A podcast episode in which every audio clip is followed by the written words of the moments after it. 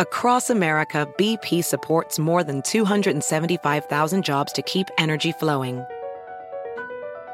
Jobs like updating turbines at one of our Indiana wind farms and producing more oil and gas with fewer operational emissions in the Gulf of Mexico.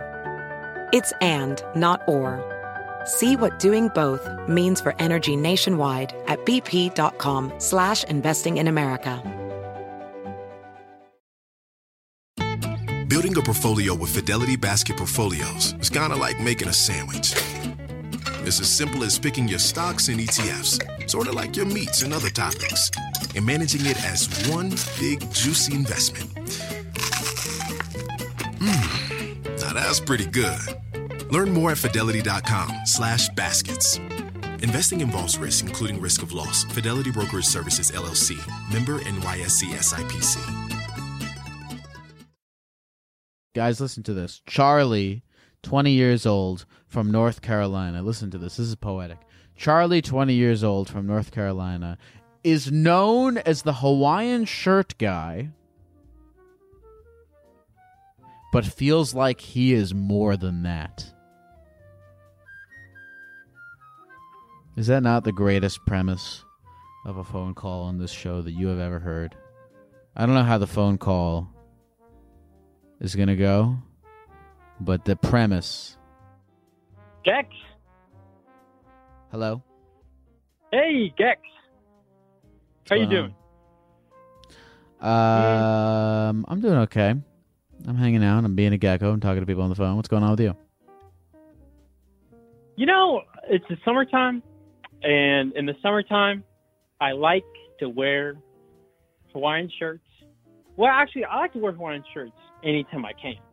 Back at school, I wear Hawaiian shirts almost every day just because I like how they look. I have three main reasons for liking them. I like the patterns, and I like the like fabric, but I also like not wearing a shirt. And I feel like whenever you're wearing a Hawaiian shirt, you can just unbutton it so that you don't have to wear it all the way. This is absolutely fascinating. Charlie, it says here that you are known around town as the Hawaiian shirt guy. But Well, that you, you feel like you are more than that. But you Yeah, feel like you you know are what? more than that. I, bel I believe that I cannot be because here's the thing: I if someone walks around every day and wears a T-shirt, like just different T-shirts, no one's gonna Yeah. spot out. But because it's a Hawaiian shirt, it's like, oh, this guy, this guy is just that dude. He's the Hawaiian shirt guy. I'm just a guy wearing clothes because it feels good. You know what I'm saying? You say you feel like you are more than just the Hawaiian shirt guy. When you are describing what more you are, what more are you? Hmm. That's a the, that's a good question. That's a good one. I think I think I'm somewhat of a of a comedian. I've Okay. grown up listening to comedy, studying comedy. I studied stand up Oh yeah. and I feel like that I have the ability to make people laugh whenever. Okay. But I also I think mean- that I'm like a guy. Yeah. No, go ahead. You finish first, then I'll give you my thoughts. I think I'm a. I think that I'm just uh, an all-around good dude that just likes to just likes to be silly. I'm not silly. I like to be funny. I I like making people happy. Can I bring up an idea to you? And I want to get your thoughts on it. I'd love to hear it. Okay. You're upset that people know you as the Hawaiian shirt guy because you believe that there's more to you than that. You believe Yeah. that Yeah. you want you want people to see you as funny, you want people to see you as silly and as entertaining. And what if I told you Yeah. that I think that within the perception of you as the Hawaiian shirt guy lies all of those things. Being funny, being silly, being entertaining is part of the identity of you as the Hawaiian shirt guy. So in reality, Whoa, here's the. Here, hmm people perceiving you as the Hawaiian shirt guy is them perceiving you as all those things. I agree, but I feel like sometimes people only see me that when I'm in the Hawaiian shirt. Like, for instance, I went to class one day. I go and I go to a um, less class, more of an office hours with all my friends, and I wasn't wearing a Hawaiian shirt. I was just wearing like a polo because I thought, hmm, I'll dress up differently. And everyone was, and, and, and everyone was like, "Are you all right?" Doesn't seem like you're uh, doing okay today. I was like, why? And they said, well, you're not wearing a Hawaiian shirt. And that's what kind of set me off. That's when I thought to myself, hold up now. Am I just that guy to them now? Am I the guy that always wears a Hawaiian shirt? Is that what they see me as?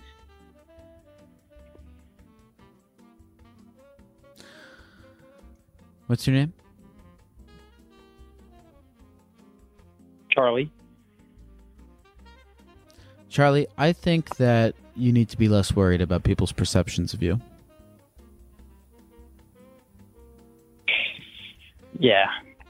Yeah, that's true. I feel like I feel like the people should just wear them more often. You know, I feel like that if you came in on a stream with like your gecko get get up and then a Hawaiian shirt over it, people would feel more comforted. I don't know. I'm just throwing that out there. Just an idea. Also, look, here's another thing.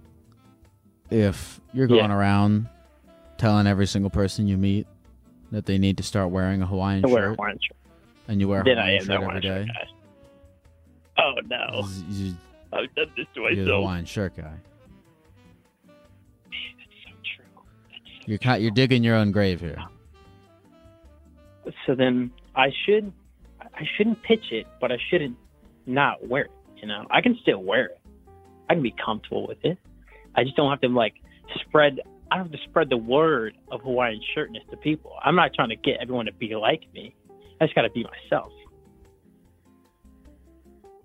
I knew when I picked up this phone call that we were gonna hash out some very complex character development, and I'm so glad that I was right.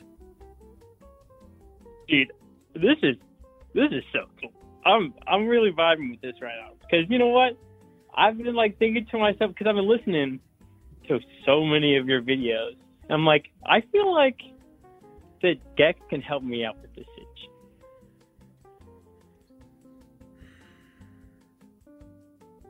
Charlie, you love Yes, wearing Hawaiian shirts. I love wearing Hawaiian shirts, and honestly, if you give me like a lei that they wear in Hawaii, I love wearing those too. You'd wear Hawaiian pants. Oh, you said lay. I- Charlie, you Yeah, know what? I You also what? have by the way, I have another. I have another solution for you. I have another solution for you. Okay. Okay. Move to Hawaii because there, everyone's the Hawaiian shirt guy. I actually don't know if that's true. I don't know if people in Hawaii wear Hawaiian shirts, but if everyone's the Hawaiian shirt guy, Aren't you know what that means. shirts You know what that means, Charlie? and no one That means no one's the Hawaiian shirt guy. But I don't think you should be taking that drastic measures, Charlie. I think you should just do what you do and you live your life and not care about how you're being perceived as much. That's my final I- answer to you Um, on this subject. I think that that's I think that's the best answer that I've heard, given you're the only person I've really talked to about it. Are you afraid to talk to other people about this? Well, I mean, like, it's not a real subject. You can't do- go up to someone and be like, "Man, I don't like how people call me the Hawaiian shirt guy," because then they're like, "What are you talking about?" What do you Like, mean this is not a real subject? This is as real of a subject as it gets. This is a very like I know you're fucking around, but this is a manifestation of you caring about other people's opinions of you, which is a thing that everybody deals with. It's it's a extremely common human struggle. So I'm not I wouldn't say that this is not uh, a real issue. You know? This is this is Yeah, uh, as, as real I don't an know. issue as I it feel like gets. like, I- I guess, uh, like, when someone says something to me like like why aren't you wearing a Hawaiian shirt today? Are you feeling alright? I kind of just play along. I'm like, oh, haha, yeah, you know, I should have worn one. I'm like, but, but should I have? Like, you don't have to like tell me what to wear. Charlie, do you feel like you learned something from this call? Yeah, man, I learned about self love or something to that extent. That's good enough. Anything else you want to say to the people at the computer before we go? Uh, enjoy your enjoy yourself this summer. Wear whatever you want. Do whatever you want. Cause it's nice out. Thank you for calling, Charlie. All right, love you, bud. I see. I knew that was going to be a great call because there was. Um, I like anything, any call that uh, has some character development in it, or has um, you know deep conflicting feelings about one's identity. I think that that's a uh, compelling drama, and I feel like there was a lot of compelling drama to Charlie's character as he's figuring out even to himself not i know we talked a lot about like oh you shouldn't care what other people think about you but he was also struggling proving to himself which is the most important thing that he is more than the hawaiian shirt guy but i think he's gonna figure it out next phone call Hello. uh hi is this cat Yes, it is. Hello, Mr. Wild Gecko. uh what's going on with you cat Having some relationship struggles, kind of. Um what kind of relationship struggles So, back in February, I met this girl. She was really nice. We hit it off.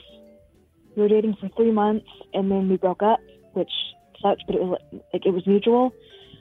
And fast forward to now, I have met a an- an- another girl who like vaguely remi- reminds me of the first girl, and I'm I'm trying to like figure out in my head if it's like a rebound relationship or not. It's been a lot to think about. Yeah, so uh, I'm, going to say what the call screener said, and I want to kind of make a little bit of sense of it. It says you broke up. All right, I mean, it's, it's just re- you know this is what you just said just now, but you uh, were dating a girl. Uh, you're seeing a new girl. You said this new girl reminds you of your old girlfriend, and it says you are quote worried that this new one is a rebound. What does Yeah. that mean? I'm worried that You it's like are a rebound. worried that she's a rebound. I'm worried that it's like a rebound relationship, and like, and I'm like only interested in her because, like, because of how much I miss the first girl. Sure. Interesting. You are you're okay, you're having conflicting feelings about this and you're feeling like, "Oh, am I just using this person as a way of getting over my girlfriend or because she reminds me of my girlfriend?" And you're worried about if the foundation of this relationship is uh coming from a legitimate place. Yeah, exactly. How long were you dating your uh, old girlfriend for? Uh, three months, almost four. Okay, 3 months. And was that your first time in a relationship? Uh, first time in like a in like a serious relationship. Like it was like both of ours, like, like, like it was three months, but but it like felt like longer, you know. Um, huh. Mm, what is it that you like about this new person? we both have autism, and so they kind of like understand. Uh, they use like I call them my girlfriend, but they use they them pronouns. But like, uh, uh, they're really understanding for when I have like like mental health stuff. They're really smart and just like just really like they're like emotionally mature Sure. and we just like really click, I guess. Um. Okay, so this person, you said that they're, they're a non-binary person, right? Mhm. Okay, word. So, I mean, here's the thing: you you're expressing to me that uh, you're worried that you only like this person because they remind you of your past girlfriend. But when I asked you just now, what about um, this this new uh, uh, person you're dating is attractive to you, you listed a bunch of reasons that have nothing to do with your old girlfriend. You said that um, they're also autistic, and you guys kind of bond over that. They said that you you said you guys just click. Uh, just in general, you have good chemistry. You listed a bunch of reasons that have nothing to do with your old girlfriend. I think that's a good sign. Because if you weren't able to answer that question and you were able to, and you, or if you answered it with something like, you know, I just don't want to be alone, or I just want someone who reminds me of the past, you know, then I would be like, yeah, maybe you're onto Yeah. something there. But um, that's that's not how you answer the question. You answered the question very legitimately. Yeah, like like like the thing is, is my ex was also autistic, and we also bonded over that. Okay. And like I thought that we also clicked, but I mean we broke up, which I don't know. It's weird. Um, yeah, but I I don't think that your past relationships need to define your your current ones. Can I also introduce another idea to you because uh, it sounds like it was not that much time in between the uh, old girlfriend and the new partner. Um, have you Yeah, spent? You're only 19 years old. Have you spent an extended period of time just alone? Oh yeah, definitely. Okay. Put a lot of trauma there. well why is there trauma there and just being you know not having a partner Uh, I tried to like, like,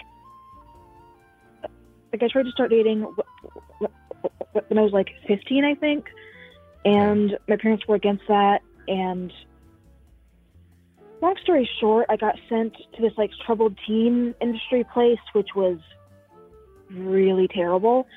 And yeah, that wasn't great. okay but uh, uh, so but i'm asking like you know you said you i mean you're only 19 like i- Mhm. well i guess what i'm asking is like in your in your short uh, span of adult life have you spent time just being alone and not in a relationship with a person and i ask that i ask this to every person who calls here talking about relationship issues because I, I do think it's very important I mean, fuck, I guess not. Okay. And I'm not saying that to say, hey, go break up with your partner right now and, and fucking go do that. Yeah, but yeah, I'm yeah. just saying, like, you know, if you rushed out of this old relationship and you're rushing into this new one, you maybe I don't know if you've and I don't and I, I genuinely don't know the answer. I'm not trying to prod you either way, but maybe Yeah, you yeah. didn't give yourself enough breathing room here Yeah. to just be like, okay, who who is Cat? Who am I in this world? What what what do you what do you tell me about what you do outside of your romantic relationships? Are you in school? Are you working? What do you do? Uh, I'm working on my GED. I'm trying to find a work from home job because, you know, autism. And I'm trying to get back into art. I play video games, hang out with my Okay. cat. I go on like nature walks pretty often. Okay. Um, you said you said because of your autism, you're trying to find a work from home job. Are you are you adverse to um, going outside and, and being around people and whatnot? Oh, yeah, definitely. Okay, sure. Um, does any part of you have a desire to overcome that, or are you feeling very comfortable with uh, uh, your the way you live your life now? I mean, I guess somewhat. I just like, like, like I feel like now is like not the time because like I'm also trying. I'm trying to like move out and stuff, Yeah. which like, like obviously it requires a steady income. So I'm trying to focus Yes. on that before I like try and like push my boundaries more. Yes, you have a lot going on. You have like five thousand different Oh, yeah. things that you're trying to figure out Yeah, in, seriously. in this moment. Um, so don't stress. That's why I'm saying. That's why I said to you about the whole like how long have you spent some time just being single, being by yourself, because you are dealing with all this shit. You're trying to find a job. You're trying to, um, you know, move out. You're trying to do all this shit, and then you also have this relationship on top of it. Um, so just like, you know, it sounds like this this person that you met um, is a good, and I'm not just talking about romantically. I'm talking just as a you know, person in your life. It sounds like is a good person to have in your life because it's a person you can relate to, a person you click with.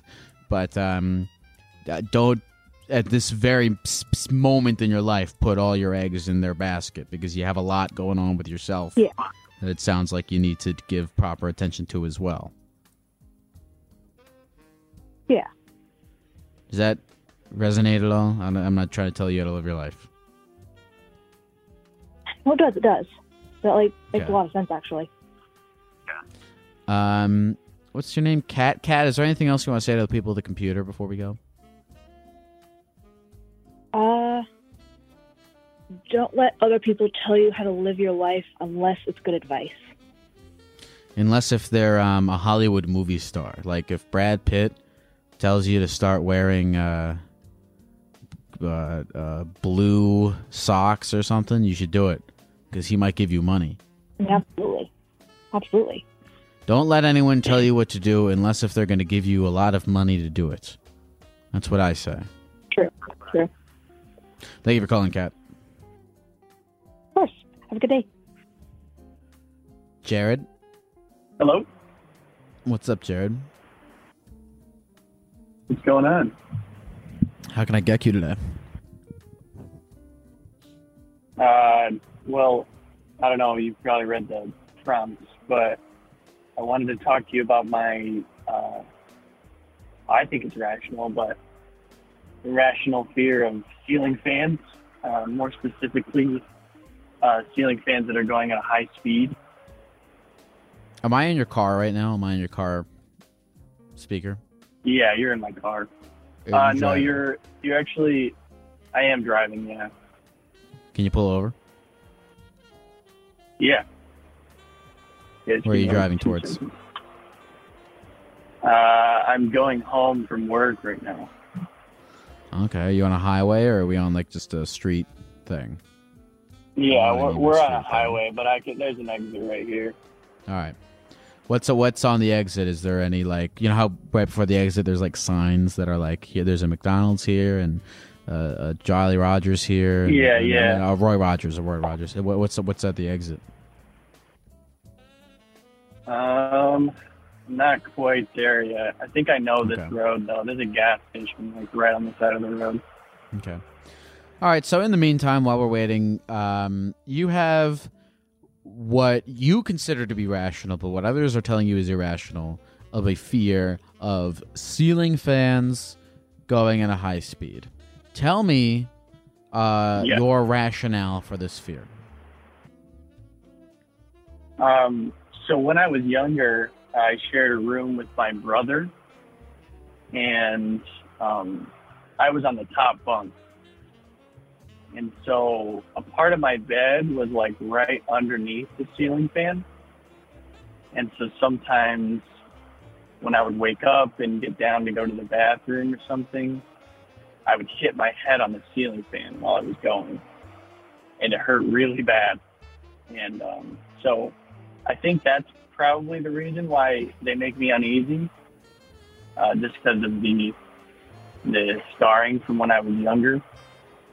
But I also don't just don't trust the blades. I've seen too many of the blades fall off and just fly, who knows where. Um, but yeah, I think that's where where the uh, the fear comes from. It's funny. I, I think I've been in various rooms where there were bunk beds, where I've also noticed that the top bunk is dangerously close to the ceiling fan. Um, and yeah, I, I, mean know. the ceiling fan was right above where I was. And how old were you when when this was your arrangement? Uh, so I shared a room with my brother since so I was four when I started sharing it with him, and This is something that. he Um, moved out of that room. Go ahead, please. Go ahead, sorry. No, no, you. Um, um, he uh, he moved out of that room when he was like 18, so I think I was like 12. Uh, so that's when I started to use the bottom bunk. This is something you got to confront your parents about. You know, because why on earth? I don't know. I, I, I, I never thought about this until you're making me think about it just now. But when I was a kid, I was like, man, these fucking top bunks. Because I've been in rooms like this before, like at whatever, you know, staying at cousins' houses or some shit, where there's a top bunk that's dangerously close to the ceiling fan. And now that I'm thinking about it retrospectively, what fucking moron put the bed there? Yeah, there were multiple places and where they could have put the bed, but they chose to put it where my head was almost directly underneath the ceiling fan. Why the So fuck when I did would they do that? up- You need to confront your parents. I'm like angry for you because now I'm thinking about times when I've also been on a top bunk and hit my head on the fucking ceiling fan. Why the fuck did, did anyone put it there? Conf- You should confront your parents about this. Yeah, I think yeah, I think I should. I I I tell them sometime when I'm over at their house now. I, I'm moved out now, but when I when I'm at their house and they have the ceiling fan in the living room on all the way up, I would just turn it down a couple notches and I tell them I was like, it's because you you you scarred me from when I was younger. And they're just like, oh, you're fine, and then they just turn it back up, but they they don't get it. This is something that you need to confront your parents about. You need to ask them why they would make the decision to put the bunk bed so close to the ceiling fan, especially when there were obviously several other options of places to put it. You need to ask them why they made that decision, and you need to confront them about it. Yeah, I think I think so too. Yeah, for sure. Because it Yeah, makes I'm gonna, absolutely I'm gonna talk sense. to them about that this weekend. Yeah, no, it doesn't make any sense. It's like they wanted me. Maybe they were trying to make me tougher or something, in some sick, sadistic way. Really, you think they might have done it intentionally as a way to make you tougher? I mean, I don't know. I'm just I'm just kind of spitballing. I'm just trying to rationalize, I guess, because I feel like my parents wouldn't were smarter than that, but maybe they're not. Do you think it worked? Um, I consider myself tough, I guess, but I'm also pretty emotionally absent. I've I've always struggled having emotions. And you think that that might have something to do with the ceiling fan near the top bunk? Uh, I think there's probably more to do with it than that, but I I I think that that probably didn't help. No.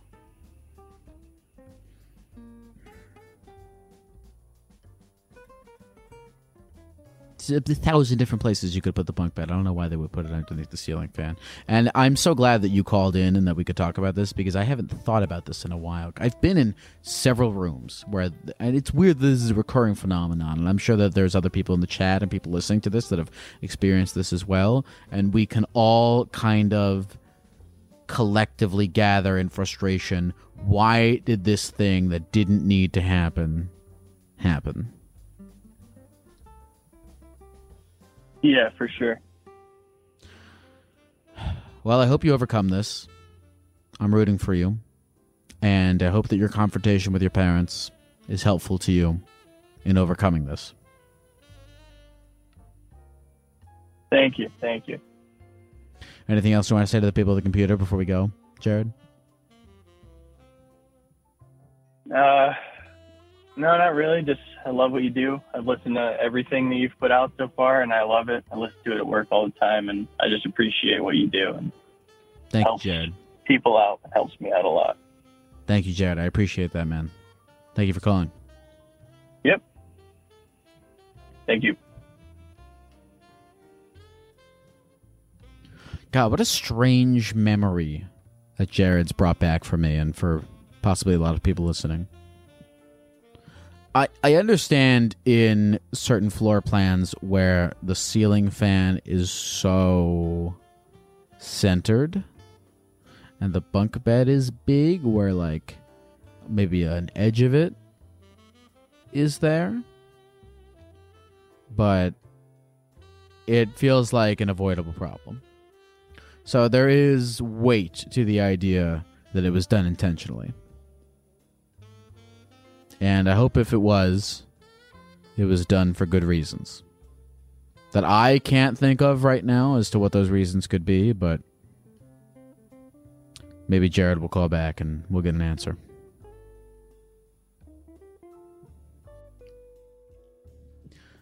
Hello. Hello. Hi, is this Jake? Uh, yes, this is Jake. Well, what now? Uh, this is, I'm I'm assuming this is Geck. This is, you know what? This is somebody that you are on the phone with. and you are on the phone and I am on the phone. What do we do now? Where do we go from here, Jake? Tell me. If I if I'm not mistaken, I believe we talk. Okay. My uh, What is it? I, I wanted to talk about uh, spitting in food at uh, fast food restaurants. Okay. You wanted to talk about spitting in food at fast food restaurants. And uh, Yep. uh, please elaborate. I would love to hear more about this. Uh, well, uh, I work I work at Chick Fil A in in Wyoming, so there's there's nothing here. Uh, and you know we uh we occasionally get uh quote unquote Karen uh, spit in their food. Um, yeah, but we have to say a prayer first, uh, considering it's Chick Fil A. Okay. So you're telling me that you work at a Chick fil A in Wyoming. You occasionally Yep. get quote unquote Karens. And when you do, you spit in their That's food. correct. Yeah. Okay. Tell me about something a person did to make you want to spit in their food. Um, well, I, I've worked I've worked in the kitchen and, and the in the front. Um, and I got I got slapped by a customer once, and uh, she threw her drink at me. Um, and we still we still served her, and uh, that that that would be the first time I, I spit in somebody's food. She slapped you. Why did she slap you? How did the situation escalate to that point? Uh, you know, I, I took I took her order, and uh, we we ran out of waffle fries very very early in the in the morning. You ran out of waffle fries, and so she slapped you? Yeah, Really? yeah, yeah. That that that was it. It was it was a nice slap though. If I if I had to rate it, I- I'd I'd probably put it up there seven. You're, a you're seven telling out me, and you know, listen. Here's the thing: is I, I don't I don't have your job, so maybe I'm not as keyed into, um, you know how intense people can get over nothing. Maybe I don't have as, as much of a barometer on that as you do. But you're telling me there really is no, nothing else that happened in this situation. No, She sim- nope. you said I- I you're telling me the- that it went like this. You said she said I would like uh, fucking chicken sandwich and some waffle fries. You said sorry, man, we're out of waffle fries, and then she slaps you across the face. You're telling me that's how it happened. Uh, well, you know, she she said that how, how could we be out of waffle fries? That uh, I made a careless mistake, and I told her that you know I had nothing to do with the waffle fry situation, and uh, I received a slap. You received a Uh, slap, and you that's- served her that's how anyway. that happened. Uh, we yeah, my my manager had us serve her, so that would, Hmm. that that's what started this this apoc- apocalyptic. uh, Because you know, look, right when she slaps you, I think uh, that's that's when it's time to possibly get the authorities involved and and get her on down to Mm-hmm. uh, you know booked for assault. Well, it's Wyoming, so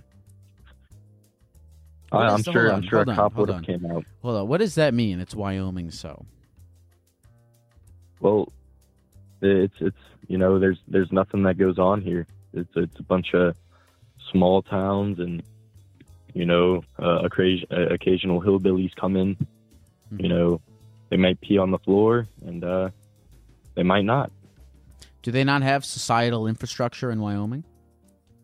I wouldn't be surprised if the answer is yes. I, I wanna I wanna say yes, but I feel like there there might be some parts in Wyoming that do.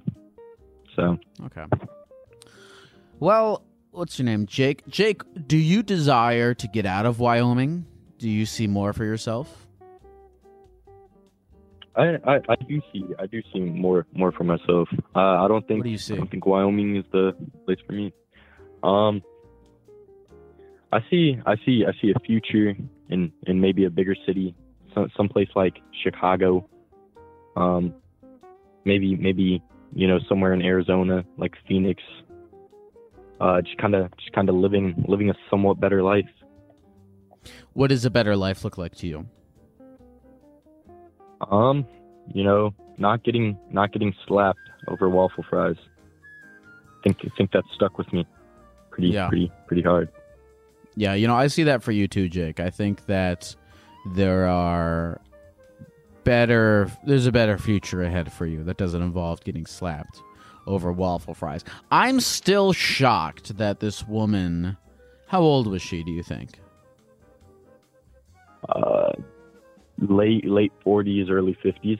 If, Late if I 40s, wouldn't be early mistaken. 50s.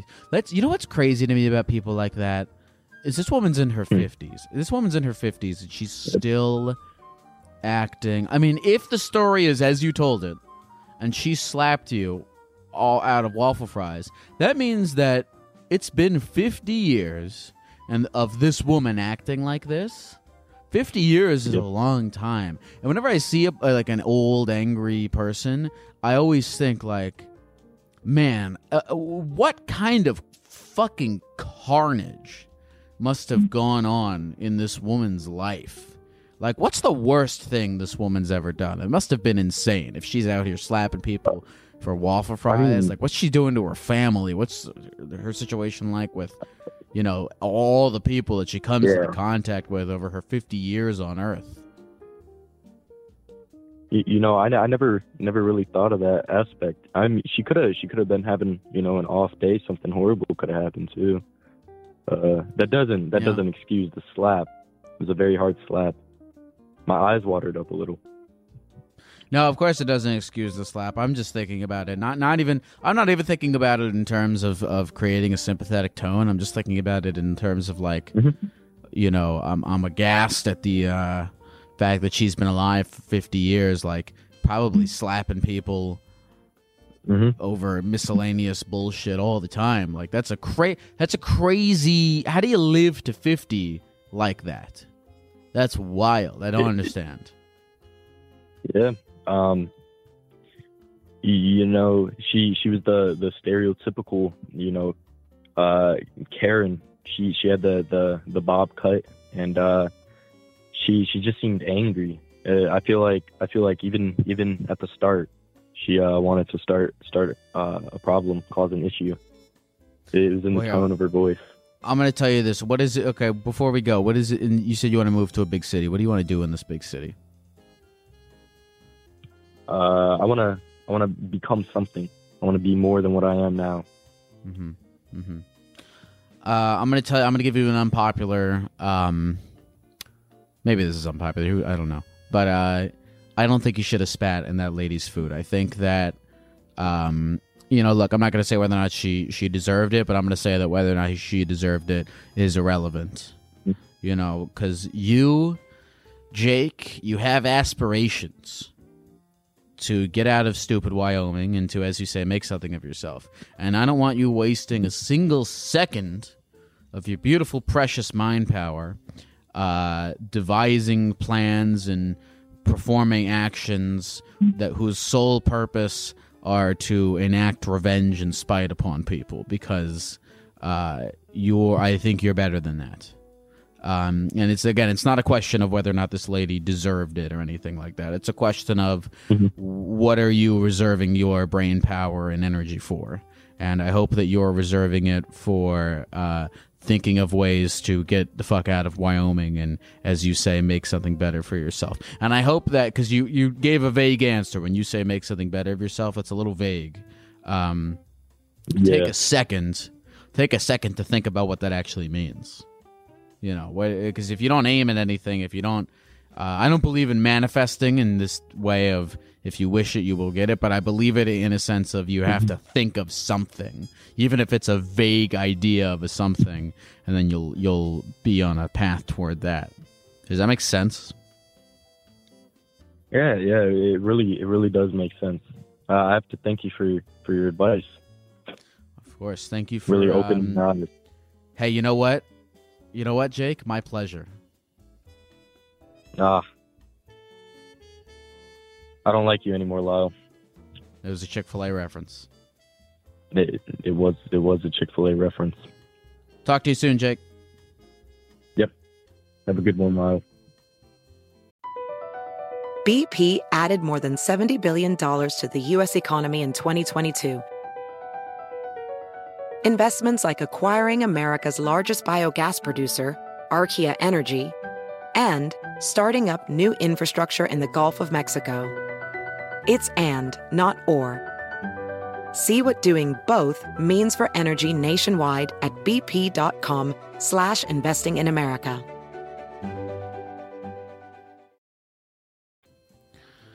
hello Hello?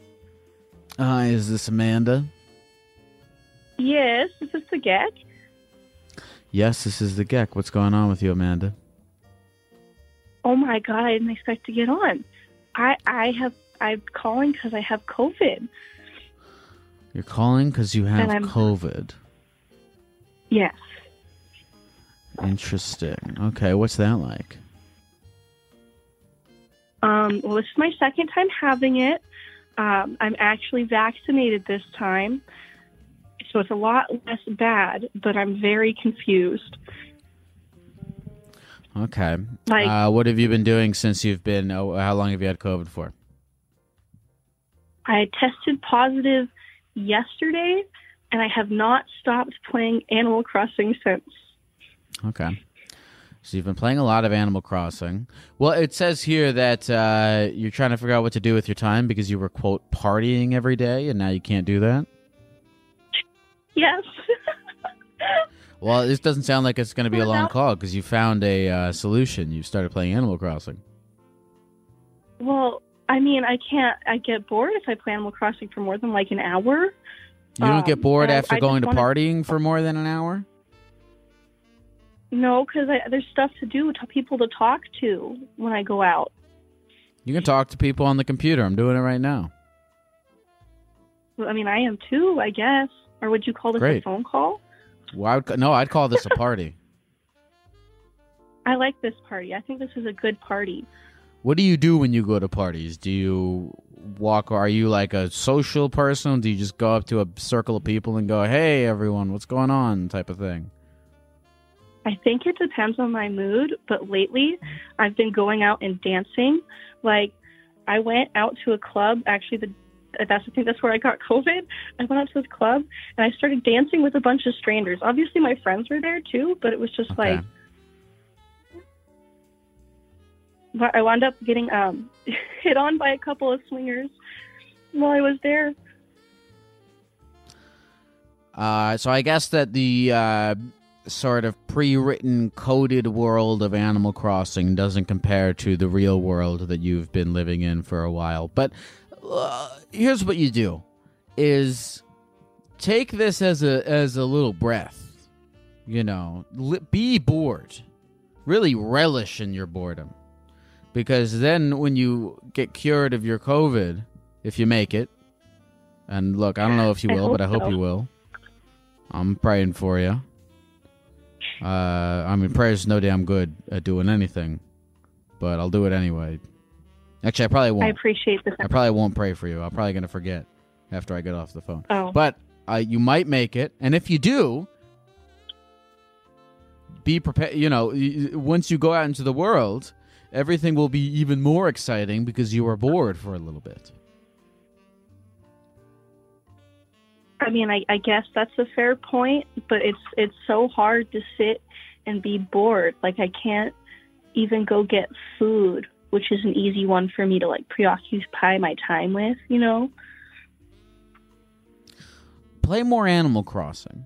Get deeper into that. And like I said, being bo- relish in your own boredom, Amanda, because it's gonna make everything a lot better when you're done. It's okay to be bored. You, think about it like this: for most of uh, the time that humanity has existed, humans have been extremely bored. It was only until it was only about ten years ago when we were started being on our phones all the time that it was unnatural to be bored all the time. But before then, people were just relentlessly bored for almost all of eternity up until recently. So get back in touch with the roots of humanity and, and just sort of sit and stare at a wall. I, I feel like people back when they were bored all the time could still like find things to do like that were physically active Yes. but I can't breathe very well, so I can't like go out for a run or like do those things that be be bored and active. Do you know what I mean? Like Get yourself a yo-yo, Amanda. I I, I don't know how to yo-yo. I've never been able to Learn how to yo-yo. Amanda. Amanda, we're uh, look. I'm I'm sitting here. I'm giving you, you know, all these ideas, and I think that you need to Okay. be open-minded toward uh, alternative ways of keeping yourself occupied, or don't keep yourself occupied. Like I'm saying, and then don't even get the yo-yo. Just fucking stare at a wall and learn how to be extremely bored. Uh, uh, We have we always run into problems when we're fighting these feelings that you you have a feeling of boredom and you're fighting it. You're trying to get it to go away, but do the opposite. Accept it. Br- br- Embrace boredom into your life. Hug it. Stare at the wall and think to yourself, what a psychedelic experience I'm having right now, being in a fucking meat sack on Earth, staring at this fucking wall. This is amazing. I'm so honored, lucky to feel bored in this very moment right now. I, completely sober of sound mind and body, am in awe of the psychedelic experience I am having right now staring at this wall. I want that to be you, Amanda. So I'm hanging up the phone. I want you to go stare at the wall until you feel at one with the earth. Okay, but before I stare at the wall, what color yo-yo should I get? Don't get a yo yo. Stare at the wall. Talk to you soon, Amanda. That's what I want for her. I want that for her. Because wouldn't that be a great place to be? To not need a yo yo, to not need Animal Crossing, to not need some guy at a party talking to you or some lights and colors. Just you and a wall.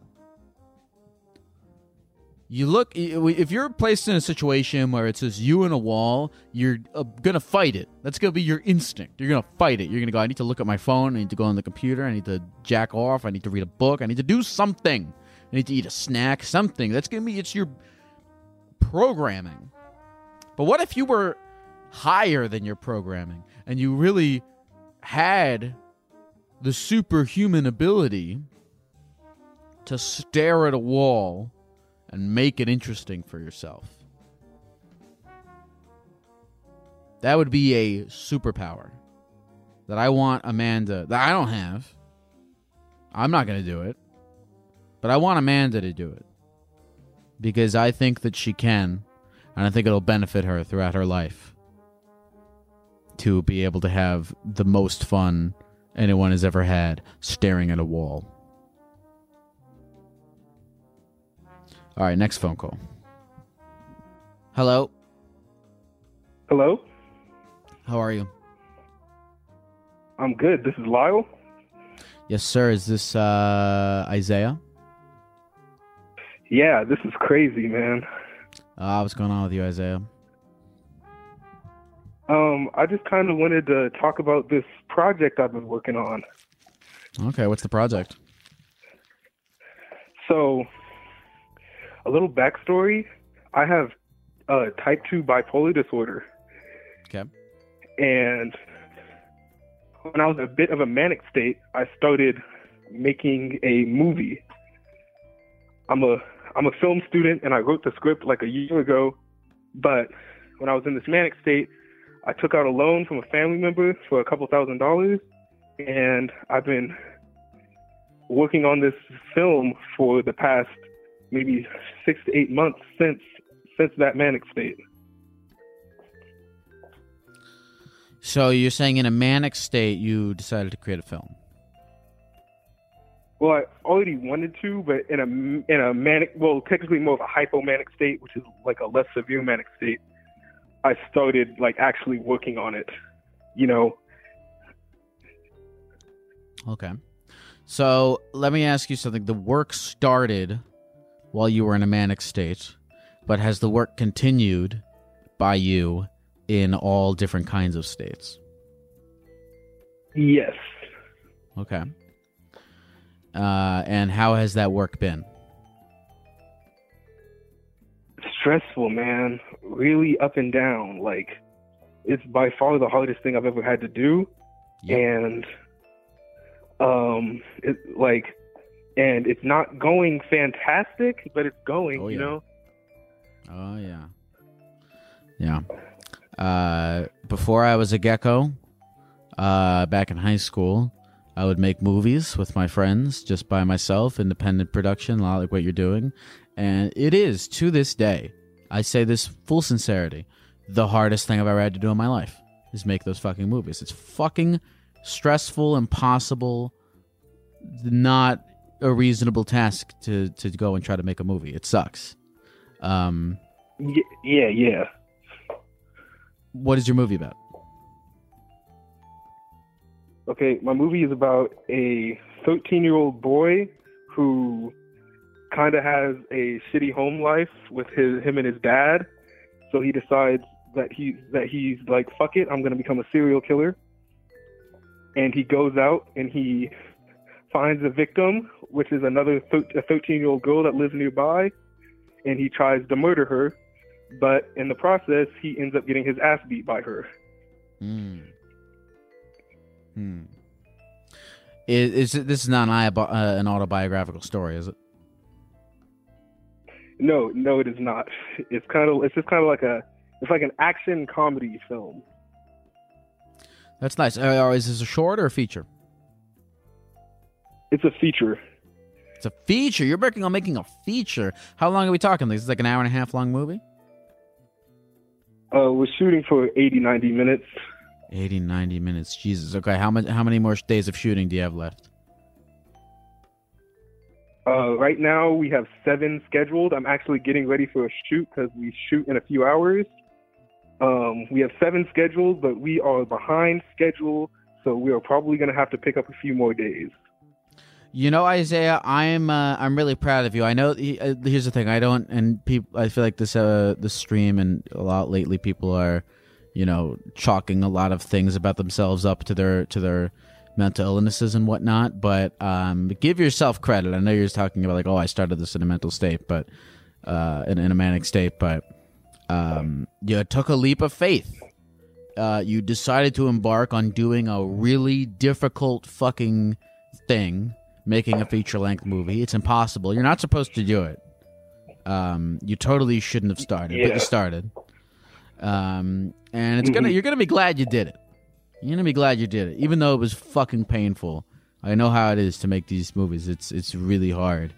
Um, and I'm proud of you for taking the leap to to go and do it because a lot of people they'll just have an idea for something and they'll sit on it forever. And, and it takes a Yeah. lot to decide to actually go and do it. Yeah, but can I can I kind of kind of talk about kind of an issue I'm having with it? Yeah, please. Um, so I have this problem where I can't think small picture. I've always I've always think big picture, and I've been working on this project lately, and I can't, and it's just not coming together like it is in my head. And it's very important. You know, I, I sat down and I wrote this script because I had something I wanted to say. And I think I communicated with the script, but I'm worried that the picture, when it comes together, isn't going to say what I'm trying to say. Mm-hmm. If that makes any sense. Like Makes it's not. a lot of sense. It's like we're we're running into problems. My cast is getting sick. I'm running out of money. I'm already in thousands of dollars worth of debt. Um, I we're behind schedule, and it's just becoming more and more problematic as as things Mm-hmm. go on. And on top of that, my image isn't coming out like I want it to. Yep. And I talked to my I talked to my actual therapist about this, and he tells me, you know, just stick with it. You know, I say I'm over budget behind schedule. He says that's what making a movie is. You know, Yep. but it doesn't mean it's any less stressful when it's coming from your pockets. Yep. Uh, yeah, going into a bunch of debt. Uh, it's expensive. Uh, it's you having to wrangle the schedules of a shit ton of people. Uh, it's you putting in a shit ton of work and effort into something, and then looking at it on the screen and going, "Oh fuck, this isn't even what I set out to make." It's um, yeah, it's a lot of this stuff. Uh, you're in film school. This is your very first film. This is your first endeavor. And actually, uh, all of this shit is great because you are diving headfirst into the reality of, of making a movie, um, which is all of these horrible things. And I'd say it's great because it's it's keying you in to what this experience is actually like and giving you a little moment to go, do I really want to do this? And if you, at the end of your journey, once the film is completed, once you're in the theater with the premiere and you see it on the big screen, um, and you are in a retrospective about how you're feeling right now, because you're feeling really stressed and shitty right now, but eventually a day will come where you've wrapped and you are, are looking back on this retrospectively, you'll know whether or not you want to go do it again. Um, Yeah. and that's great, man. You know, because a lot of people they don't even try. They don't even get to have the moment where they go, "I tried this, wasn't for me." They just go, oh, "I never tried. I just always thought about doing this, but I never did it because they were afraid, and you weren't afraid. You went and you did it." Um. So I think it's this is a valuable experience for you. I don't know if you're looking at it like that. You, I, I honestly like I know what it's like to be in the middle of making a fucking movie, and I can totally understand if you're not thinking about it like that right now because you're not you're not in the retrospective of this. You are in this. You don't have the perspective of being out of it yet because you're still in it, but eventually you will. Does that make sense? Yeah, it does, but it's like, you know, I keep trying to focus on all that stuff, but it doesn't make it any easier, you know. And I'm No, it's trying not going to. to. Yeah, You know, there's nothing Yeah. that I or your real therapist or anything. No, you, what you're doing is very hard and stressful and kind of sucks. Um, and it's not going to get Yeah. easier. Um, but you'll be able to do it. You'll do it. You'll get it done if you want to. yeah, yeah. I'm a, I'm gonna get through it, but You will. I'll see if I survive. You'll survive. You won't die. I mean, how much debt are we talking? How much debt are you going to go into? Um, right now we're like just a couple of thousand, maybe like four or five thousand. Did you go to college? I'm, I'm in, I'm, I'm take, I'm, I'm majoring in film at my local community college. Okay, are you paying to be there? No. Okay, you're not paying to be there. Okay, I mean, listen, people go into debt for fucking way more money than than a few thousand bucks um, to do dumber shit at college. So consider this uh, in a similar sense of you're going into debt to receive an education type of vibes. Because I always say to people who go to these like f- big fancy film schools and everything, it's like you know i mean you spent a few thousand bucks to to actually go and make a movie and there are people out there who are spending 80 times what you just spent to uh, sit and learn about um, fucking stanley kubrick in a classroom. That doesn't help them do anything. So i would think about it from that perspective Yeah, that is a good point. That is a good getting point. an education yeah, I guess I'm kind of I guess like the experience that I've had so far is invaluable. You know, I had to present myself in a professional ma- manner when I'm out here interviewing actors and hosting auditions and working with my crew and that's like stuff that that's big time stuff, you know. Cause I, I have goals that I'm trying to get to, and I like I said, I can't think can't think small. So it's always big goals. So this is like that's like something that I talked to my with my therapist about, like how how the the experience is invaluable, and that's what I should be focusing on the experience. But I just can't get out of my head that this project is, isn't going to come together like I want it to. I've sunk money in and time and shit into this is by the way this is why I quit fil- making films and why I like doing what I do on the internet which is like very quick short stuff um, and maybe Mhm. after and maybe and and you know you have to go through the experience of trying to make a feature length film or some shit like that to really um, gain this perspective like and that's why I say you're getting an education is um part of dude part of embarking on like a long project is realizing that it might not come out the way you wanted it to. And i remember being in a situation where i was afraid of that.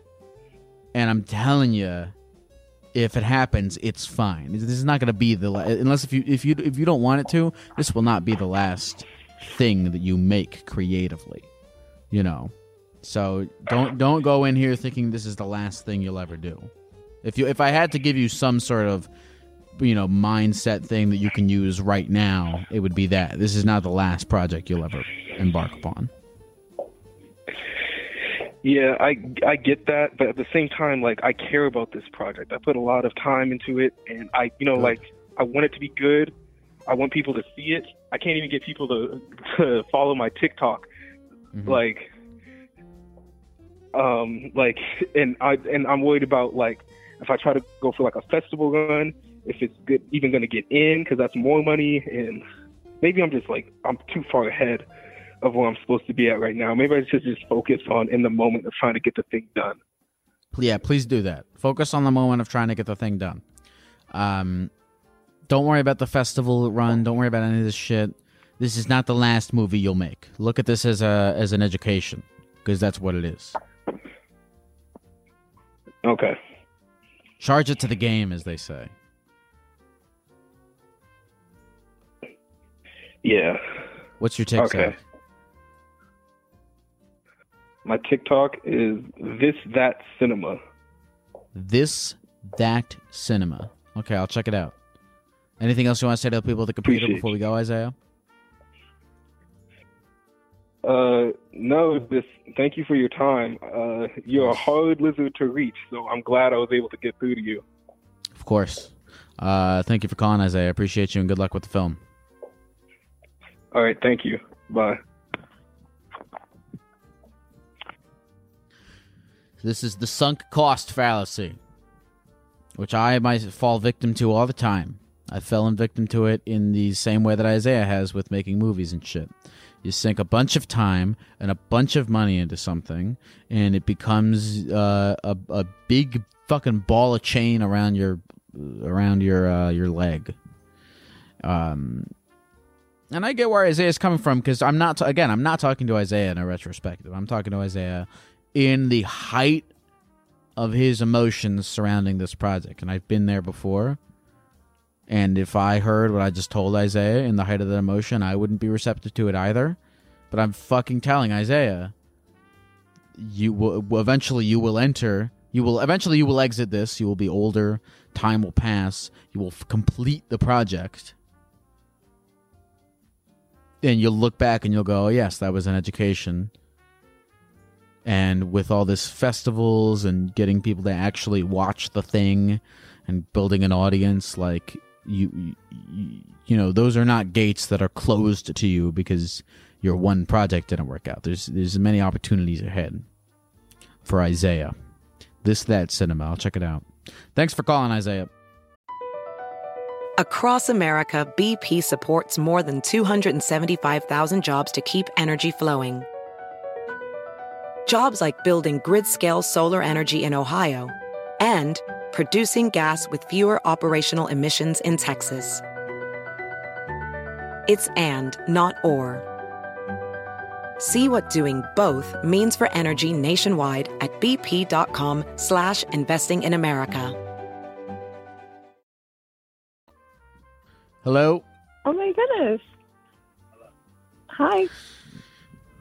What's your life like? Um, it's pretty good right now. Um, I just recently moved. Things been getting better. What where did you recently move to? Um, I moved to Michigan from Chicago. I, this is weird, but I feel like w- those are the same place, right? I mean, not really. I didn't move to like a big city or anything. I moved like from a big city to a little small town. In my mind, I don't care about I don't care where stuff is. Like I think like Saudi Arabia and Colorado to me are in the same place. Does that make sense? I guess. I guess it's all subjective. Is there anything in particular you wanted to talk about today, Valerie? It's okay if not. Is Valerie or Valkyrie? It's Valkyrie. Is that a fake name or is that a real name? Um, well, I'm a sex worker, so it's my like fake name. Oh, okay, cool, cool. Um, what's going on with you, Valkyrie? Um, but so I have like I've been like estranged from my family. I um all my family lives down in Florida, except for my immediate family lived up in Michigan here for a couple years, uh, up until a couple years ago. Sorry. Um, and ever since they like moved away, like I try to reach out to them and like meet up and stuff, or just like call them or whatever, and no one ever really like answers my calls or or respond to my texts, and it like kind of hurts. Hmm. How long have you been estranged from them for? Um, it's going on like three years now. Three years. Oh, okay. What did did something happen three years ago that was like the inciting incident to this? Not really. I just turned 18 three years ago, and then I moved out, like as you do. And then ever since then, it's been like such a pain in the butt to like try and get a hold of them. What about your brothers and sisters, if you have any? Um, I'm the oldest of six, but all of them except for one of them are under the age of 12, so they're really little. Oh, oh, wow. So that's a that's a pretty huge age gap Yeah. between you and five other kids. Hmm I used Who's to the one that's over um like raise. The one that's over 12 is my younger brother. His name is Ethan. And how old is he? He is 19 now. Okay, he's 19. Okay, so he's he's pretty similar in age to you. Are um are you in touch with him?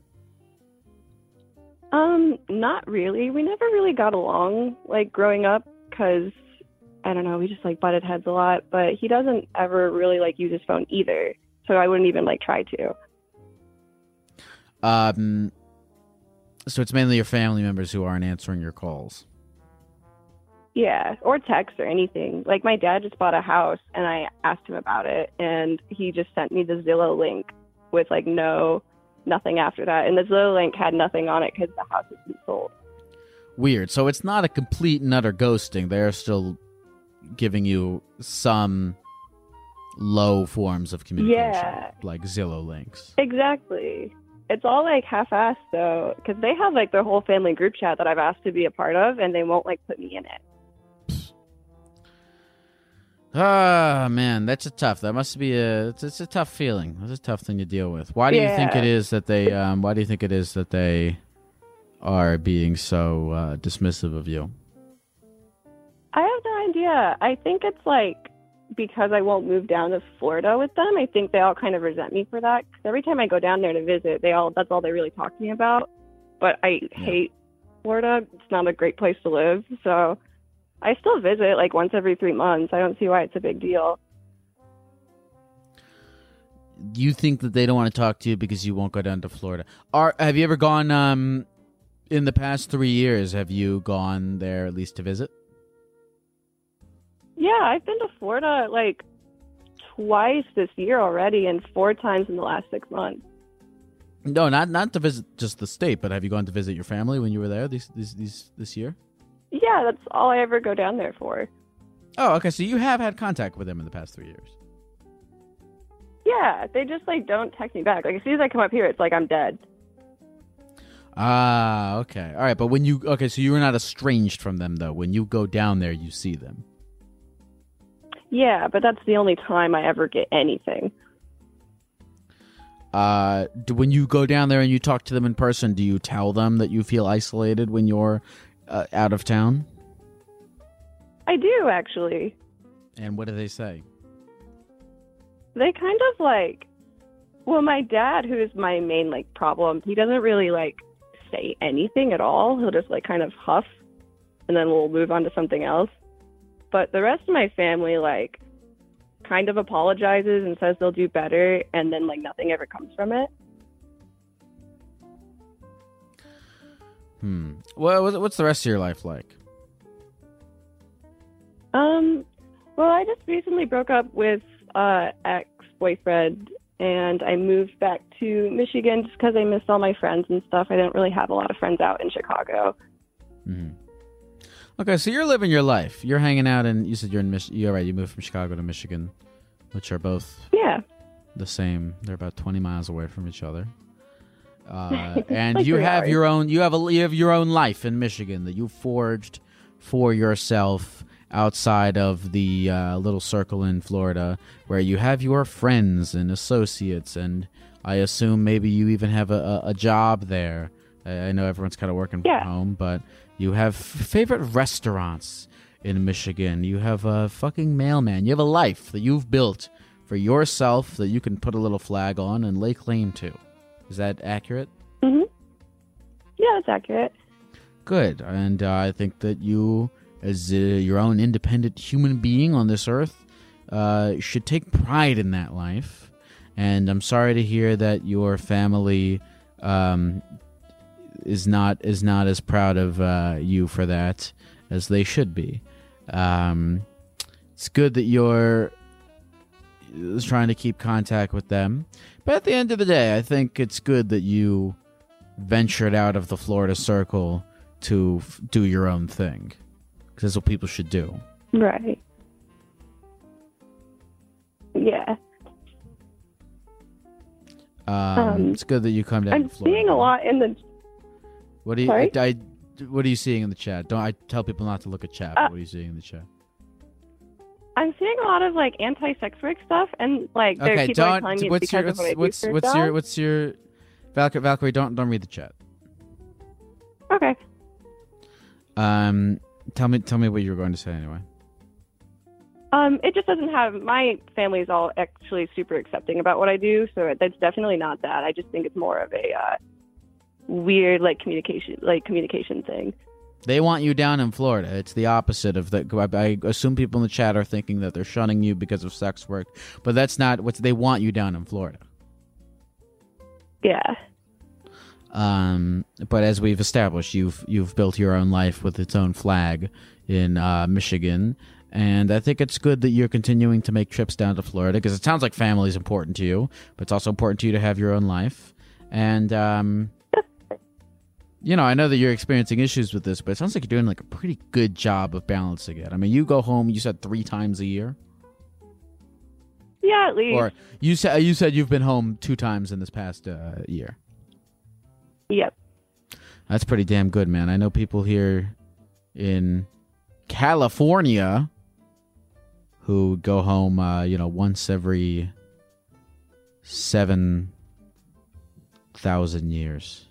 So you're doing pretty good. Thank you. Uh, Valkyrie, is there anything else you want to say to the people of the computer before we go? Um, not really, honestly. Uh, thank you for taking my call. Of course. Uh, thank you for calling. I hope that this was of something. I hope this felt productive. It, this was productive. Thank you very much. Good. Uh, have a good night, Valkyrie. You as well.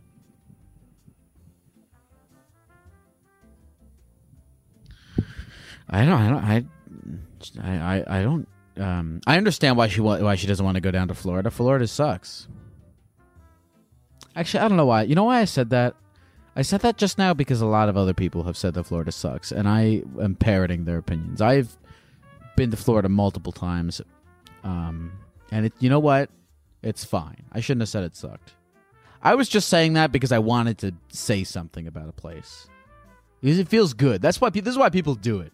This is why people say things like "Florida sucks," "Texas is awful," "Connecticut is bad." They do it because it's not because they really believe it. Because they it feels good to say that.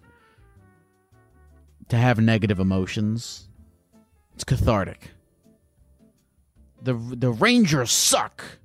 Ah, fucking Miami Heat. Fuck. Ah, it feels good. It sends chemicals to the brain of happiness to be mad at something that has not has no sentience at all and doesn't care about you. And that's why I did it just now. And I'm sorry.